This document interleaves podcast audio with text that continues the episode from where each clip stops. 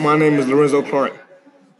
I was charged for mistaken identity and wasted six years of my life in jail. I am doing this podcast to prove that Adnan was not the murderer of Hae Min Lee. I feel that no man should be punished for a crime that he haven't committed.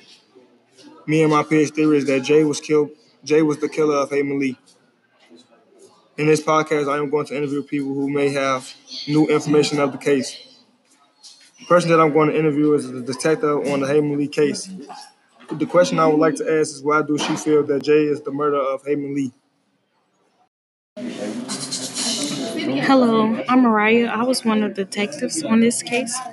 I feel that Jay killed Hae Min Lee because during the investigation, there were too many loopholes in his story.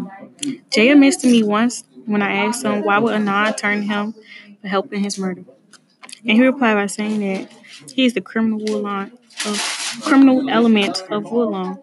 Also, he claimed that he didn't go to police because he sold marijuana. What type of person does that make him? So saving his own behind was better than him calling the police for a murder of a teenage girl. To me, that doesn't add up. The, ne- the next person that I will be interviewing is Giselle. The first piece of evidence is that Jay was jealous of the relationship Stephanie, his girlfriend, and Adnan, his friend, had.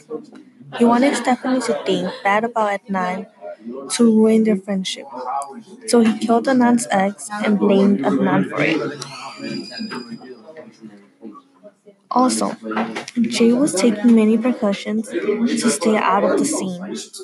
He cleaned his fingerprints out of the shovel and he threw away his clothes from that night. Every time Jay tells a story of how it happened, he changes something about it. Little details that do not fit in, he changes them around.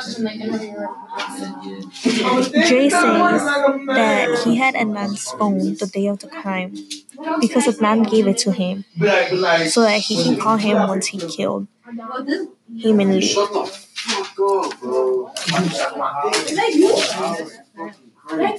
There is evidence that a detective asked Jay if he had the phone of. Jay says yes. The detective asks him again. The phone is in your possession right now, and Jay says yes. There are cell phone records that Adnan's phone, the day of the crime, was in the scene. Yet Adnan did not have his phone. Jay did.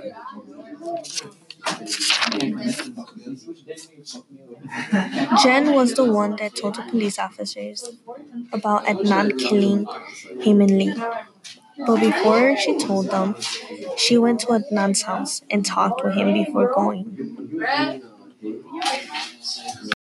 L- last but not least, the person that I am going to be interviewing is more